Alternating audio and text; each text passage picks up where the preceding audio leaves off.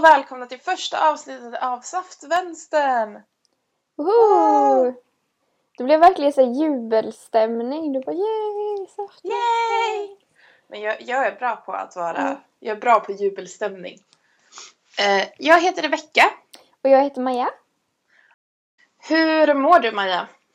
Eh, jag mår eh, bra. Jag fick typ så här meddelande på Facebook från en som jobbar med lokaltidningen här i Halmstad som ville intervjua mig tydligen.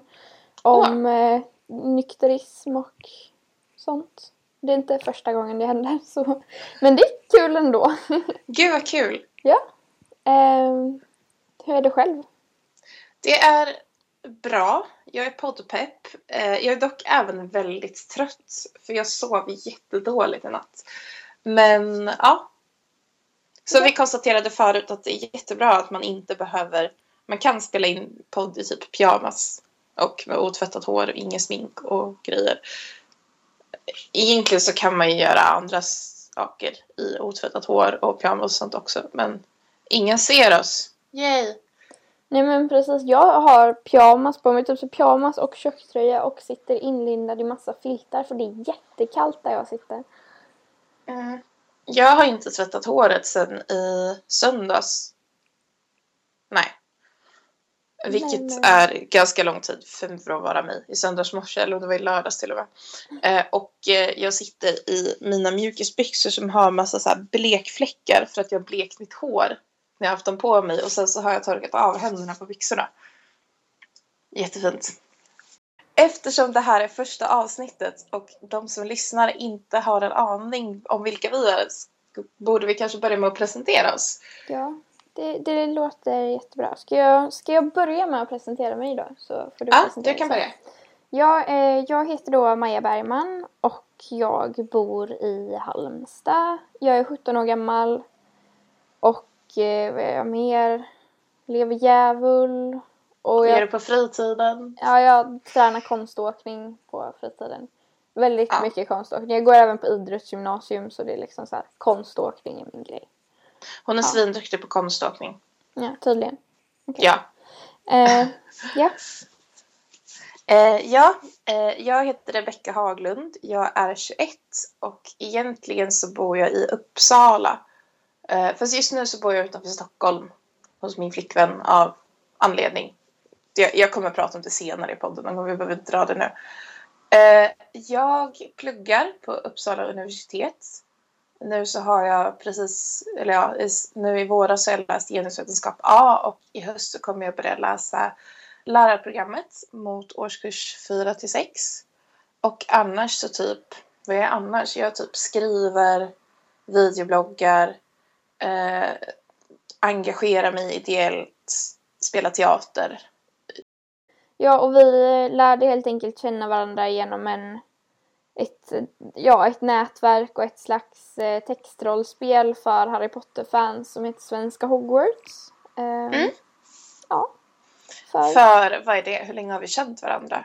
fyra Eller- år. Det var väl för ett tag sedan så firade Ja. vi så här fyra års jubileum som vänner på Facebook tror jag. Just det, men ja, så typ fyra år. Och sen Ja. så, Träffades vi första gången 2012 liksom träffades på Ja. riktigt. ja, och sen Ja. så kom vi på att nej, men vi vill vara svincoola och ha ett gäng. Det var inte så det gick till. Nej. Men vi har två stycken bästa kompisar till genom rollspelet. Eh, Och vi är Ja. ett gäng. Vi är ett jättecoolt Ja. gäng. Ja. vi, vi är ett svincoolt gäng. ja, nej, men ja. Ja, ja. så, så känner vi varandra. Och eh, grejen är att vi kom på ganska nyligen att vi ville ha en podcast. Eller vi, vi, träff, vi träffas ju inte sådär jätteofta. Men för kanske, jo för en vecka sedan så var vi nere på västkusten. Eh, och kom fram, jag vet inte riktigt hur det gick till. Jag kommer ihåg att vi skrek väldigt mycket och bara vi ska ha en podcast! Ja, Eh, och så kom vi fram till att vi ville ha en podcast. Och sen funderade vi på vad den skulle heta och sen kom vi på att Saftvänstern. det är ett bra namn. Ja, Ja, Först, för, först tänkte vi döpa den till typ Beväpna er eller någonting men det kändes lite aggressivt. ja, sen kom vi även på Ge mig arsenik för vi båda två tycker om Håkan Hellström. Men det kom vi på att det är lite taget. Ja. Plus att jag vill dessutom ha en tatuering som det ska stå ge mig arsenik i och det kändes... Alltså samtidigt, det, det är fint om man vill tatuera in sitt podd, sin podds namn på kroppen men jag vet inte riktigt om jag vill att alla ska associera med att ah, du har din podds namn på en tatuering, det är därför du tatuerar in det va? Nej men precis. Nej. Nej. Nej men så vi kom fram till att vi, vi är båda två vänster och politiskt intresserade och engagerade ändå. Så vi, vi kommer ju snacka politik förr eller senare. Även om vi inte bara kommer snacka politik. Ja, nej alltså grejen med oss två är att vi är väldigt duktiga på att göra saker politiska också. Att liksom när vi pratar om något helt annat så halkar vi in på politik i alla fall. Så. Ja, det, det, kan, det kan sluta med att vi bara skojar och typ vi måste inkludera fiskpinnar i den intersektionella analysen. Ja. Eh, ja. Och jag vet inte varför vi tog saft egentligen. Nej men jag tycker om saft och det känns, det känns lite som en så här eh, peak till typ rödvinsvänstern. Vilket, vilket jag gillar för att jag är nykterist. Men du är inte nykterist. Så det Nej. kanske blir lite så här, du bara hmm. Fast jag, jag gillar saft.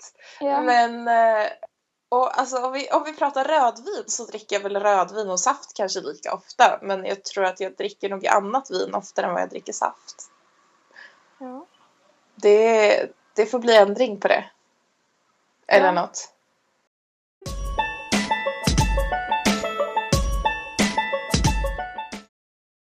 Eh, Ja. Men eh, Rebecka, har du sett typ så här i, det, har, det, känns som att det har delats överallt typ på Facebook och Twitter och så nu om att Hagamannen ska släppas ur fängelset. Ja.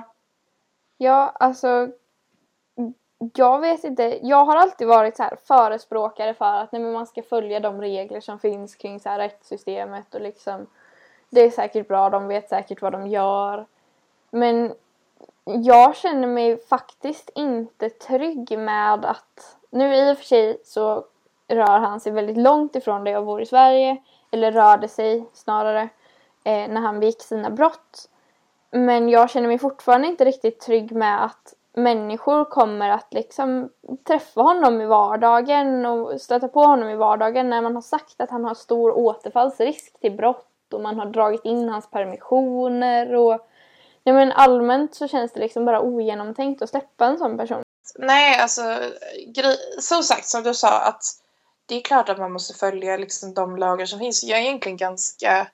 Alltså, om vi säger så här. Jag är överlag för en förlåtande brottspolit... Vad ska man säga? Jag är för förlåtande straff som liksom är att... Som ska fokusera på att man ska förbättras och att det liksom inte ska vara straff utan snarare liksom rehabilitering. Att personen som har gått brotten ska rehabiliteras och kunna fungera normalt i ett samhälle. Men som, alltså, grejen är att ja, jag, jag, det känns som att hur ska han kunna göra det om han inte ens har fått ha liksom obevakade besök och permission vad jag har förstått.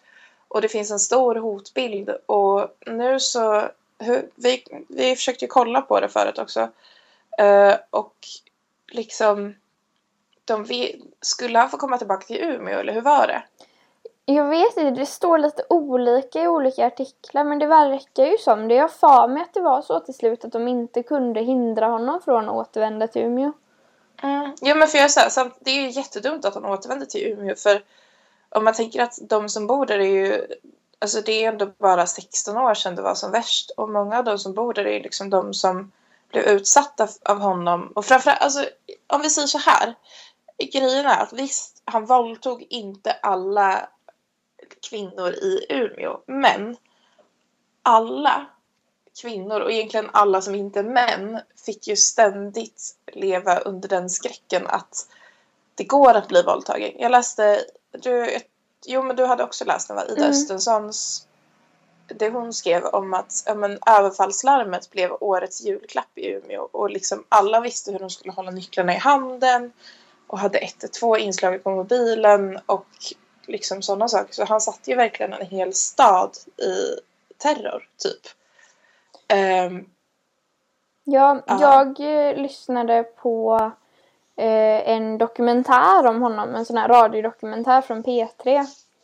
Eh, så jag tror, jag tror de var gjord för några år sedan men jag kände så här att i och med att det blev aktuellt igen liksom, så ville jag lyssna för jag tycker ofta de är väldigt bra och väldigt informativa. Mm. Um, och då, då tog de också upp det mycket med och det var ju verkligen att alla icke-mäns liv påverkades ju av det här.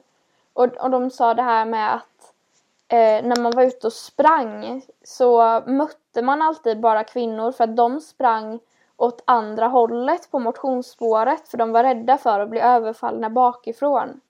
Just det. Liksom ja. mitt på ljusa dagen också. Ja. Och det är ju rent fruktansvärt.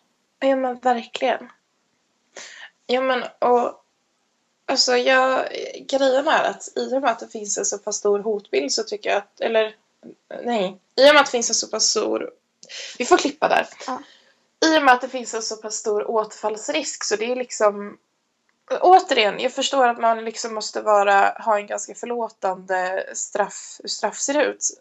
Men jag förstår verkligen inte varför han får släppas än om han nu inte skulle få komma tillbaka till Umeå. Så grejen är att han våldtog ju liksom kvinnor som han inte kände. Så det är liksom inte som att han typ ja, men våldtog alla i en kompiskrets eller våldtog släktingar eller så. Utan det är ju, alltså han kommer vara en fara oavsett vart han befinner sig. Och det, i och med att det finns en liksom, hög risk att han gör det igen så vart han går så kommer ju inte folk att säkra. Nej men precis. Alltså det känns lite, det känns lite som att när man släpper en person som har så hög återfallsrisk och så som, som det ändå har beskrivits att han har. Så känns det lite som att nej vi måste släppa honom för det är formaliteter liksom. Eh, men det vi egentligen gör här är att vi släpper honom och väntar på att han ska falla tillbaka i brottslighet. Ja. Och det känns ju absolut inte okej för det är ju liksom människors liv som står på spel. Ja, jo men det är verkligen, ska vi, ska ytterligare en person behöva våldtas mm. för att han ska åka in igen? Och jag, jag tänker också så här, bara, nu så ska man, liksom återigen, det är inte synd om honom, men man tänker så här, kommer han kunna ens skaffa ett jobb? Kommer han kunna röra sig utan att folk känner igen honom? Alltså, det är liksom personligen, i och med att det ändå är, vad han heter? Någonting med Lindgren typ. Lind, an, nej jag vet inte vad han heter för namn, men Lindgren heter han väl efternamn ja. i alla fall. Jo men precis, grejen är att skulle man se liksom skulle man liksom se ett liknande namn, en person som verkar likna honom typ om man ska försöka anställa personer eller se, liksom, jag tror att man kan se kan man se om personer har begått brott när man ska anställa dem? Det är ju offentliga handlingar. Ja, det kan man. Alltså han, han kommer ju aldrig kunna få ett jobb. Jag tror att alltså, han kommer ju överhuvudtaget inte kunna leva ett normalt liv utanför fängelse tror jag. Nej, alltså. Nej, det är väl om han eh, eh flyttar utomlands brukar väl de flesta dömda ja, brottslingar göra. Men det här är ju en, ett så stort fall liksom så att det är med största säkerhet känt nationellt också, eller internationellt också. Ja, jo men ja. Ja men fortfarande, alltså man kan ju fortfarande begära ut sådana saker, tror jag. Mm. Om man ska, alltså ja, inte, ja nej jag vet inte, nej men det är så jag, jag förstår ärligt talat inte riktigt varför han måste släppas. För jag tror att det står också för villkorlig permission att det ska liksom, om det inte finns särskilda skäl. Och jag tycker att en serievåldtäktsman som har hög återfallsrisk borde räknas som särskilda skäl. Ja. Uh, jo, men precis, för det är ändå ett så speciellt fall och det handlar liksom om att skydda personer från ja. honom. Ja, ja men verkligen. Det handlar inte om att straffa, det handlar om att skydda. Jag menar, jag tror att jag hade sett annorlunda på det om det var så här att det var en person som Nej, men en person som hade begått ett, liksom ett stort bokföringsbrott eller något sånt. Och liksom, då hade jag inte sett det på samma sätt för då är det inte människor som på samma sätt behöver skyddas från den här personen liksom. Nej, nej alltså det är... Så då är det ju liksom inte ett våldsbrott utan... Nej, nej visst, alltså det är dåligt att sno pengar från företag, Mm. men det är liksom ingen som kommer vara med om någonting som traumatiserar på det sättet.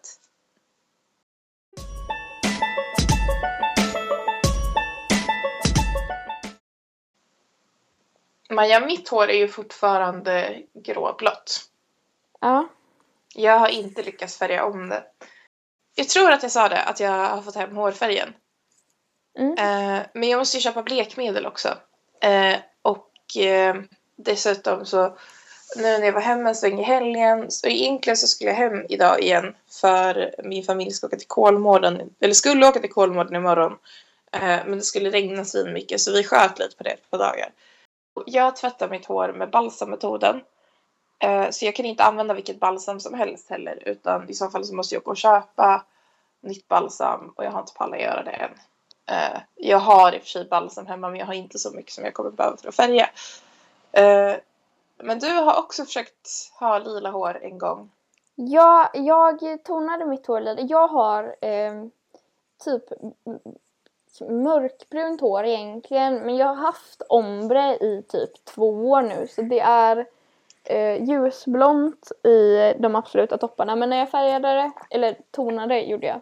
När jag tonade det så var det typ mörkblont i topparna och lite slingor så här upp. Och ja, nej men jag trivdes med det men jag kände att jag, jag vill prova något nytt. Så jag köpte sån här toning som håller ja, men 8 till 10 tvättar.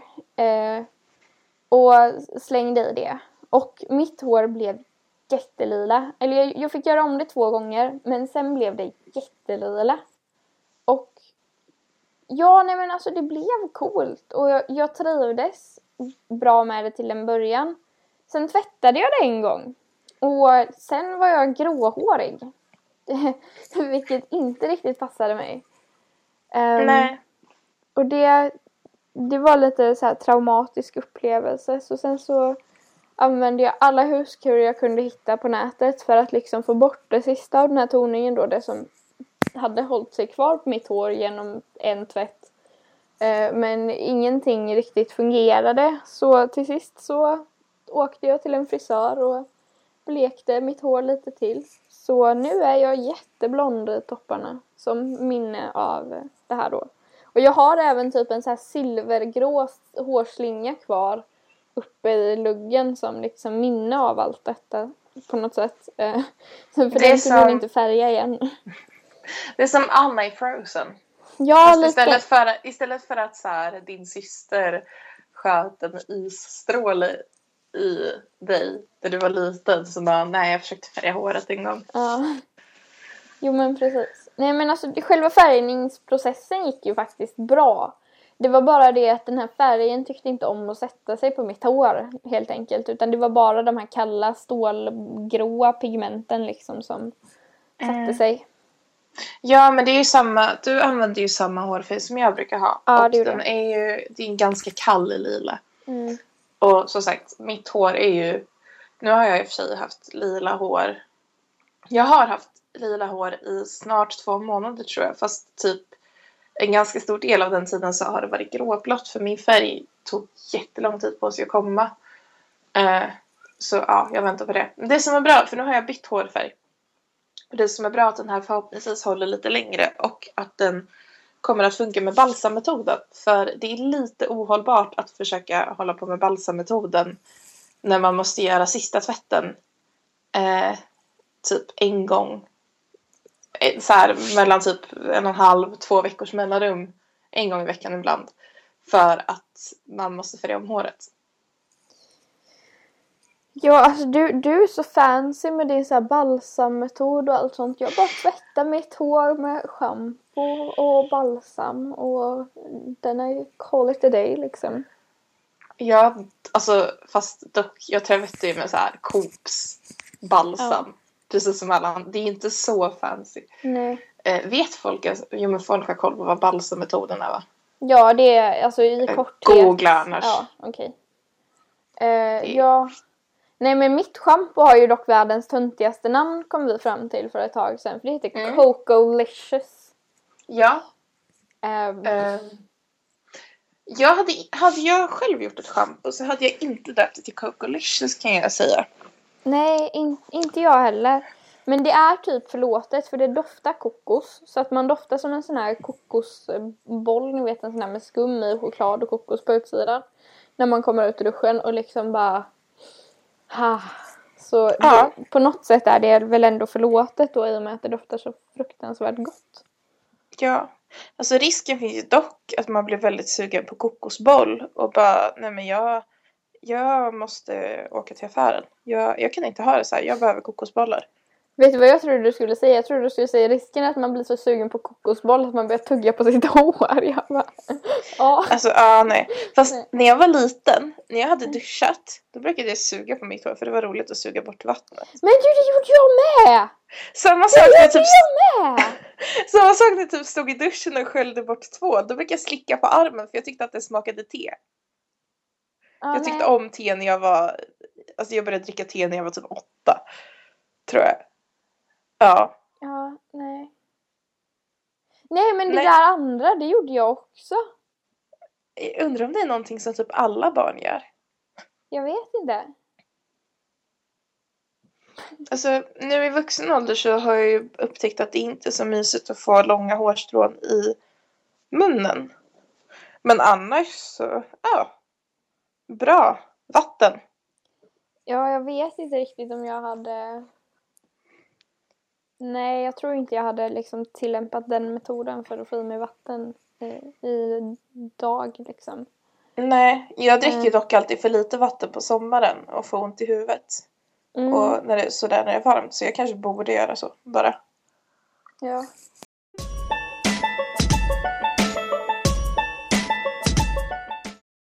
Eh, men Rebecka, Mm.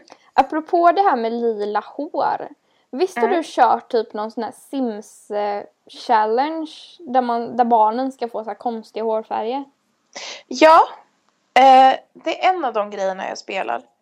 Eh, för er, eller ja, det är ju typ ingen som lyssnar på det här. Vi klipper där. För er som lyssnar på det här som inte känner mig. Jag älskar Sims. Så jag spelar extremt mycket Sims. Det där är en av de familjer jag spelar. Eh, så jag spelar en så här challenge där man ska få man ska få en hårfärg och en ögonfärg som är väldigt ovanliga, typ överleva tio generationer. Och det kan vara svårt ibland, för ibland så får man typ tio barn och ingen har den kombinationen. Eller som nu så hade liksom första barnet det. Ja, men alltså, ja, jag har också varit eh, så här, sugen på att köra den challengen. Men eh, det, visst är det så att den funkar bäst i typ Sims 3 för att man kan välja så här konstiga hårfärger och sånt där. Ja, alltså grejen är, jag tror inte riktigt att den funkar i Sims 4 på det sättet. För man kan inte, man har ganska begränsade valmöjligheter. Vilket Mm. gör att, ja, nej. Ja, nej. Vad spelar du för Sims-familj just nu?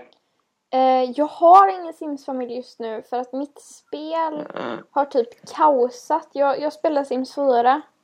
Mm. Eh, och mina laddskärmar har verkligen kaosat ur så det tar typ liksom 40 minuter att ladda varje gång det är sån här laddskärm emellan saker. Mm, just det, det sa du förut. Mm, så jag funderar på om jag kanske borde ladda ner typ så här någon uppdatering eller någonting så kanske det löser sig. Jag tror det kom en ny till 4 nyligen.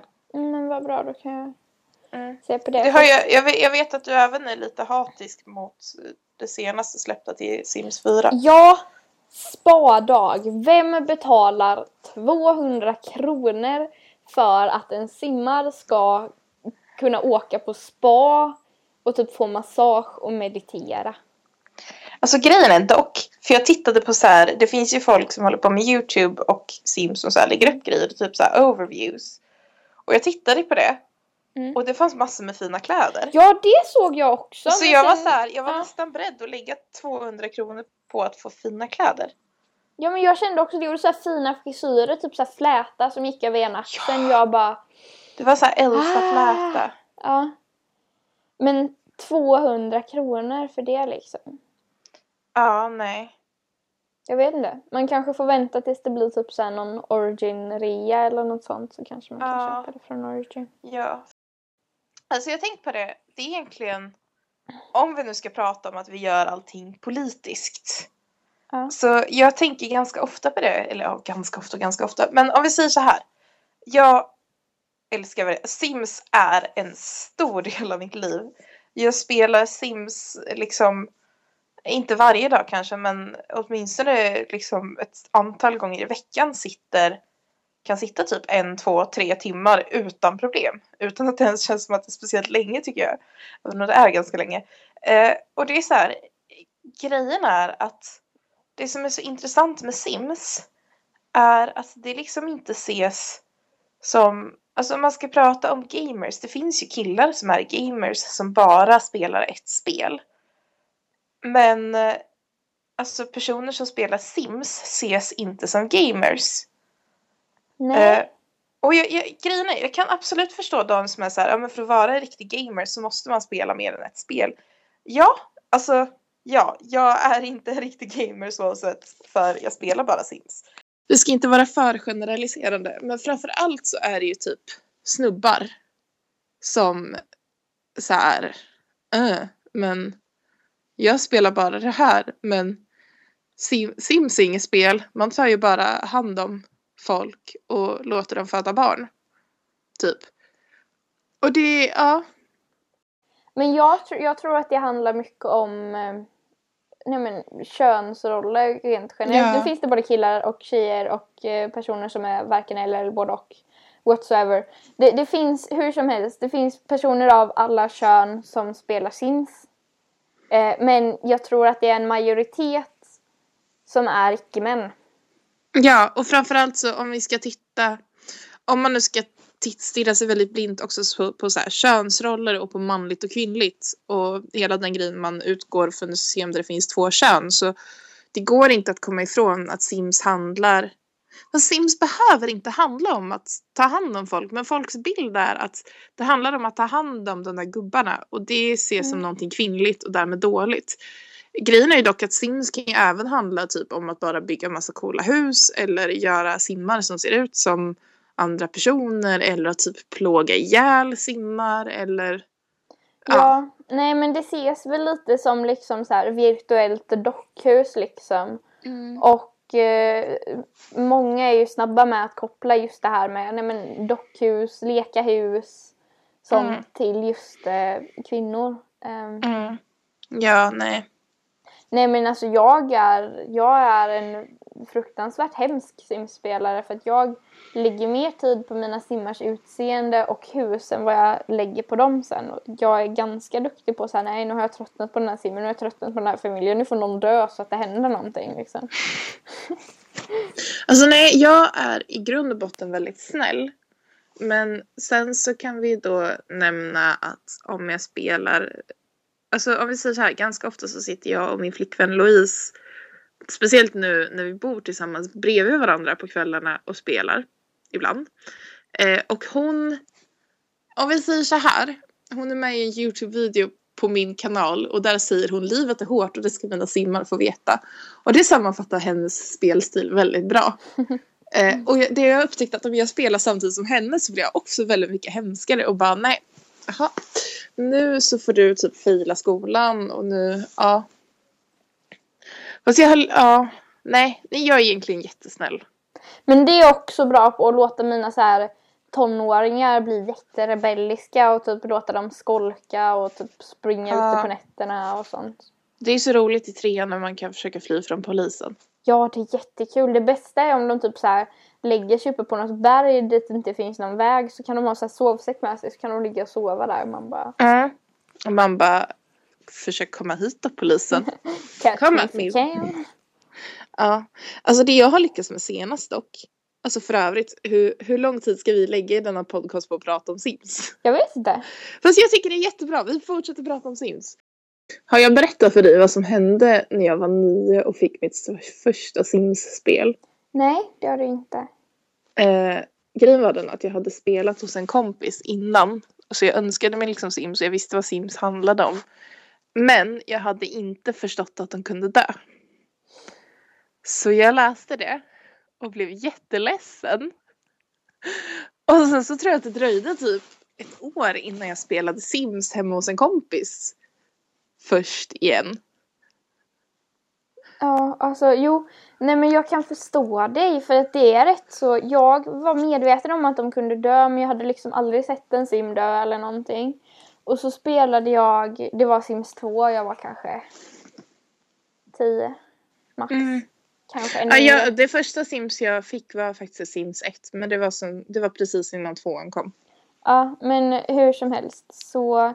Men jag spelade då och sen så... Jag vet inte riktigt hur jag lyckades med det men min sim blev jättehungrig och jättetrött på samma gång. Och Mm. alla, som, alla som spelar Sims vet att det är den värsta kombinationen. När de är så trötta att de liksom svimmar när de ska laga mat och så hungriga att de dör om liksom en halvtimme ungefär. Eh, Mm. Ja, men hur som helst. Så den här simmen dog och jag älskade den här simmen. Hon hade för övrigt eh, jätteljusrosa läppstift och eh, blå ögonskugga. Ja, men det var en bra kombination. Ja, och så hade hon, alla som spelar Sims 2 kommer säkert ihåg de här typ militärbyxorna. Ja! Fast hon hade dem i ljusrosa för att det skulle matcha Ja, gud, det kommer jag ihåg. De hade Mm. jag också jätteofta. Ja, men hur som helst. Men hon dog i alla fall och hennes, hon hade en bebis som hon precis hade adopterat. Eh, och han låg och skrek och hon dog och sen så kom liemannen och då blev jag så rädd att jag gjorde sån här norsk avstängning på datorn. Bara tryckte in knappen och satt där jag bara... Kallas det norsk avstängning? Ja, visste du inte det? Nej. Alltså grejen är att det är någonting som jag gör ganska ofta för jag är en rätt otålig person som inte orkar vänta på att datorn ska stänga Mm. av sig.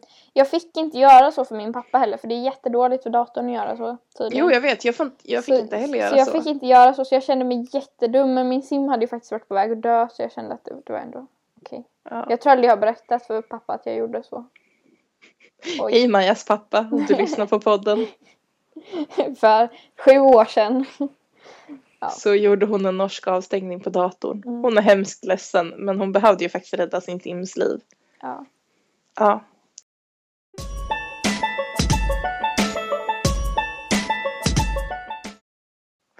Maja, nu, Ja. nu ska vi ta upp ett av våra favoritämnen.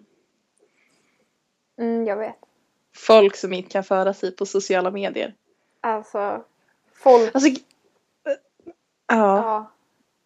Grejen är att jag och Maja är ganska hemska personer för det här är någonting vi pratar extremt mycket om. Eh, och jag tror inte riktigt vi har erkänt så mycket för folk hur mycket vi faktiskt pratar om det här. Nej, och vi det, det hemskaste är att vi, det är nästan dagligen, det är dagligen som vi skickar liksom screenshots från Twitter och Facebook och Instagram och bara ah, vad är det här för människa liksom, hur tänker den? Eh, det som hände nu igår var att en person, eller jag avföljde en person på Instagram. Eh, av, alltså samma anledning som man brukar avfölja folk. Liksom, nej men jag, jag känner inte att jag vill följa dig längre.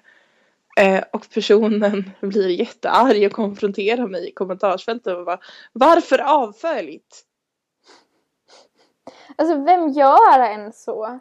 Jag menar men- jag vet ju att folk håller koll på liksom så här vilka som följer en och vilka som avföljer. Det finns ju sådana appar typ Ja. som ganska många har. Men Ja, det och- erkänner man väl ändå inte Nej. att man gör? Och jag, alltså grejen är, jag kan förstå också om man blir ledsen om det är någon som man tycker sig ha haft en liten relation med. På Instagram. Mm. Som det här var. Eller typ, alltså skulle du avfölja mig då skulle jag vara så här. "Mm, Vad håller du på med? Eh, Har hon klickat fel nu? Eller Ja. liksom, ja. vad, vad, vad är det frågan om? Men när det är en person som man liksom inte känner, man har kommenterat varandras bilder någon gång och eh, alltså nästan blivit lite osams i ett kommentarsfält en gång för att vi tyckte väldigt olika saker. Så ja, jag vet inte. Samtidigt, grejen är att eh, egentligen så är det så himla Alltså man ska säga av oss som är så här, ja men du får inte göra så här och så här. Alltså vad säger egentligen att vi är så himla bra på att föra oss på sociala medier? Jag vet inte. Vi kanske är jättedåliga på föra oss på sociala medier egentligen. Alltså alla folk runt omkring oss kanske typ så här skickar liksom eh, screenshots av våra tweets och våra grejer. Ja, Eh, samtidigt så, ja, om det gör dem lyckliga så kör. Ja, jag menar jag twittrar ju ibland om att borgare är konstprojekt så... jag subtweetar ju folk ganska aktivt. Ja, det gör jag Ändå. också. Alltså, ja. Det är, någon slags, det är någon slags bieffekt av allt våra sånt här screenshotande och sånt att man såhär... Ja, Åh! throwing shade. Mm. Men när folk har långa rants om sina känslor Ja. på engelska. När Ja. de vanligtvis twittrar på svenska. Och det är så här, samtidigt så jag har det. Uttryck Om dina du- känslor på vilket språk du vill. Ja, Men- och på vilket socialt medium du vill. Mm. Men det är samtidigt jätteirriterande tycker jag. Ja. För det, För- Känns, det känns väldigt eh, konstlat. När en Ja. helt plötsligt börjar skriva på ett annat språk. Eller liksom Ja. när en helt plötsligt går från just från svenska till engelska och liksom ska vara djup på engelska istället. Ja, men då har vi den här lite allting låter bättre på engelska. Fast allting låter egentligen inte bättre på engelska. Det är bara det att de flesta som liksom har svenska som modersmål och vanligtvis pratar svenska är inte lika bra på engelska som de är på svenska. Så man hör inte att det låter lika dåligt. Nej. Nej men eh, jag vet inte, och då, alltså på så sätt så tycker jag väldigt mycket bättre om liksom känslomässiga rants på Instagram. För det är liksom, då kan man läsa dem och orkar man inte läsa just då så kan man scrolla förbi dem. Mm. Och alltså det, det är liksom inte, det kommer inte ta upp halva ens feed. Nej men precis. Tillbaka till den här Instagram. Var det inte så att hen kommenterade igen sen? Jo, Ja. Fast du inte svarade liksom. Nej, alltså grejen jag vet, jag vet ärligt talat inte vad jag ska svara för det är så här. Det är liksom, ja, jag tyckte inte att jag ville följa dig längre. Jag, ja, pallade inte. Eh, alltså jag, jag tänker inte gå in liksom jättemycket då på vad det var personen hade skrivit utan just då så var det väl en grej också som jag kände att men det här vill jag överhuvudtaget inte se i mitt flöde. Och det hade varit några sådana innan också. Ehm, Mm. men liksom vill den här personen att jag ska skriva det i en kommentar öppet? Nej alltså det är det jag känner att det känns ju inte alls bra liksom. Nej, nej, alltså jag vill inte riktigt skriva det i en kommentar öppet för jag tror bara att den personen kommer bli ledsen om jag skriver det. Mm. Och det känns som att det är en så dum grej. Alltså jag skulle inte fråga, jag vill säga jag brukar inte hålla koll på vilka som avföljer mig men om någon avföljer mig då brukar inte jag fråga varför för det är liksom, ja, den ville väl inte följa mig längre av någon anledning. Men eh, jag har ju faktiskt inte Instagram för att den personen ska vara nöjd med mitt konto så om inte den vill följa det så Mm. Ja. Efter att jag fick gästposta på ett eh, Instagramkonto som heter kvinnohat där så här, kvinnor får dela sina erfarenheter av Nej men av att vara kvinna och av att eh, utsättas för kvinnohat och det, det har en lite så här feministisk vinkel då på allting. Hur som Mm. helst, jag fick gästposta där och efter det så fick jag jättemånga nya följare. Jag tror jag gick från typ så här 150 följare till typ 350. Eh, Mm. Det roliga var att sen så när jag hade slutat posta på kvinnohat så la jag upp en bild och då avföll det typ 100 pers igen. Men Och ja, jag liksom bara, jaha men varför följde ni mig från första början då liksom? Om ni ändå bara skulle avfölja så fort jag la upp någonting. Ja. För det är ju inte Nej. som att jag la upp någonting som inte passade in i mitt feed heller utan jag la upp någonting som saker jag brukar lägga upp och det var liksom så här. Nej, nu, nu avföljer jag igen. Man bara, Ja. Nej men du, du brukar vara ganska artsy på Instagram kan man väl ändå säga. kanske. Lite. Ja. Ja. Li- lite, lite åt det hållet. Det är inte så, för det jag tänker är väl att folk kanske trodde att du postade långa politiska texter. Ja, Eh, men då kollar man väl liksom vad personen brukar posta. ja. Det, ja. Jag brukar inte heller posta politiska texter. Jag brukar posta typ fula selfies. Eller Ja, inte ja. fula selfies, bara selfies och lite text. Och ibland så är jag lite arg. Jag brukar posta saker som ser estetiskt tilltalande ut. Till Och skriva exempel bilder på mig själv. under. Nej, jag skojar. Eh, nej, nej, men jag skriver inte Håkan-citat längre. Jag har slutat med det. Ett tag skrev jag bara citat från Håkan Hellströms låtar som så här caption. Men Det kändes inte som att någon märkte det typ, så jag bara nej. Jo, jag vet när en person märkte det. När du hade skrivit med Stockholm blir aldrig min stad. Och en Ja person... just det! Och en person frågade ah, varför, varför hatar du på 08 Jag bara... Jag citerar, jag citerar Håkan, chilla. Alltså, ja. Nej, alltså just Stockholms hat tycker jag är så intressant att folk tror att det är ett reellt problem. För, nej. Jag, är- jag, jag kan som icke-stockholmare säga att jag tror att stockholmare hatar mer på icke-stockholmare än vad... Eller nej, kanske inte för att vi hatar väldigt mycket på stockholmare också. Ja, men det är bara ni på västkusten. Är det bara vi på västkusten som hatar på stockholmare? Nej, Jag vet det, inte. Men anledningen till att vi hatar på stockholmare är för att de kallar oss för lantisar och töntar och... Fast det gör inte liksom. stockholmare. Inte så mycket. Jo, lite. Nej. Lite. Ursäkta, men vem av oss två är det som är stockholmare och som för tillfället bor utanför Stockholm? Ursäkta, men vem av oss är det här som har fått höra det här från stockholmare för att jag inte är stockholmare? Inte alla stockholmare.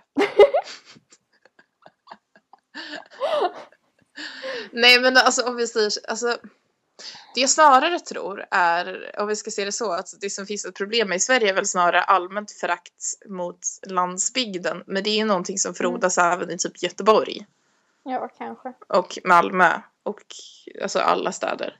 Ja. Ja. Sen, sen har vi Fri Anna Kinberg Batra som säger att Stockholm, lantisar är dumma i huvudet. Mm. Eh, men eh, jag tycker Ytterligare ett bevis för att borgare är konstprojekt. Ja, för alltså medan hon säger det här så är ju hon med i Moderaterna. Mm. Och nej, backa. Backa långsamt. Mm. Annars skjuter jag. Nej, Nej, vi, vi skulle inte vara aggressiva i den här podcasten. Maja, släpp vapnet och Förlåt. sätt dig. förlåt. Jag ska, jag ska inte skjuta någon. Nej. Jag lovar. Det här, är Nej. inte, det här är inte ett hot om våld. Det är samtidigt väldigt intressant hur folk beter sig på sociala medier. Ja. Jag tycker om att stalka folk på sociala medier för att se om de kan föra sig eller inte. Eller för att här, se vad ens typ klasskompisar från lågstadiet gör. Nu Ja, det är jätteroligt. Ja. Eller nu när jag ska, jag ska ju börja på lärarutbildningen i höst som sagt. Eh, och jag stakar lite grann i så här typ vår insparksgrupp och kollar de som har blivit väldigt nyligen inlagda. Mm. För att se, okej, kommer den här personen gå samma? För det finns ju, på Uppsala universitet så finns det, det finns 4 till 6, det finns 1 till 3 och sen så finns det ämneslärarprogrammet för gymnasielärare. Eh, Så alla som är i den gruppen kommer inte gå samma lärarprogram som jag. Men jag är ändå så här kollar och letar efter mina klasskompisar. Eh, Ja. Det är lite, men det är sam, samtidigt så kan jag tänka mig att det är liksom ganska dåligt att göra det. För då har man För- kanske en så här förutfattad mening om hur de är sig när man träffar dem på riktigt. Ja, men precis. Och samtidigt så kan jag tänka liksom ganska många personer som inte riktigt märks vilka personer de är baserat på Facebook. Mm. För alltså, ja. Ja. Facebook känns som att det är den sidan där man sköter sig. Där, där Ja, på Facebook känns det som, men jag lägger nästan aldrig upp någonting på Facebook. Det är typ Nej, jag brukar byter dela lite politiska artiklar ibland. Ja, jo, det har kanske hänt någon gång. Mm. Och sen så har jag Tina från eh, Bob's Burgers som coverfoto. Men det är liksom ungefär så extravagant jag är. Men alltså, kommer du ihåg den tiden då folk faktiskt skrev så här statusuppdateringar på Facebook? Typ ah, nu ska jag äta pannkakor. Man Mm, bara, oh, så där runt ja, 2009. Gilla! Så där Ja. runt 2009. Och de här, gilla om du tycker att jag är söt. Mm. Eh, Gilla så skriver jag, eh, så skriver jag på din vägg. Mm. Eller i chatten. Ja. Det, alltså, det Eller roligaste så här, är... skriv ett nummer i chatten så skriver jag vad jag tycker om dig. Man bara, Ja, det roliga är att jag upptäckte det någon gång. Det måste i och för sig vara ganska länge sedan men jag kommer fortfarande ihåg det här. Men vi hade liksom inte skrivit jättemycket till varandra på Facebook då utan vi hade mer pratat liksom över andra medier. Jag tror vi hade pratat mest över Skype. Mm. Eh, och jag liksom fick för mig att ah, jag ska scrolla tillbaka och se typ vad det första vi skrev till varandra va. Och det visade sig att det var en gång när jag, du hade skrivit en sån och jag hade gillat den och du hade skrivit så här vad du tyckte om mig. Ah, så fint. Men det, alltså grejen var att det här var typ 2011 när vi precis hade lärt känna varandra Mm. så det var så här typ snäll, pratar alltid med nybörjare i rollspelssammanhang. Ja, alltså, Ja. ja. Du hade inte skrivit Oh my god, ska vi starta en revolution tillsammans? Oh my god, ska vi starta en revolution? En podcast? Och Ja, vad vi nu mer ska göra. Jag vet, jag inte. vet inte, men betyder det här att det här är vår revolution? Det här är vår revolution. Okej. Men ja, alltså. Ja. Jag känner att vi kan ju använda podcasten till att liksom hetsa massorna. Mm. Verbal revolution. liksom. Mm. Ja. Jag blev, kanske- jag blev ju till och med lite aggressiv innan så det kanske var bra. Det kanske var... ja. Fast nej, vi uppmuntrar inte till våld. Nej, men jag tänker så här att om vi ska starta en verbal revolution då kan vi börja lite så här. Vi börjar lite försiktigt och så ökar vi på det mer och mer för varje avsnitt. Mm. Och till sist så är det liksom bara typ långa brandtal som så här typ Stå upp för feminismen. Eh, typ var inte transfobiska. Eh, Mm. Pride är inte till för cis-heteros. Sätt Eh. er ner! SD är dumma i huvudet.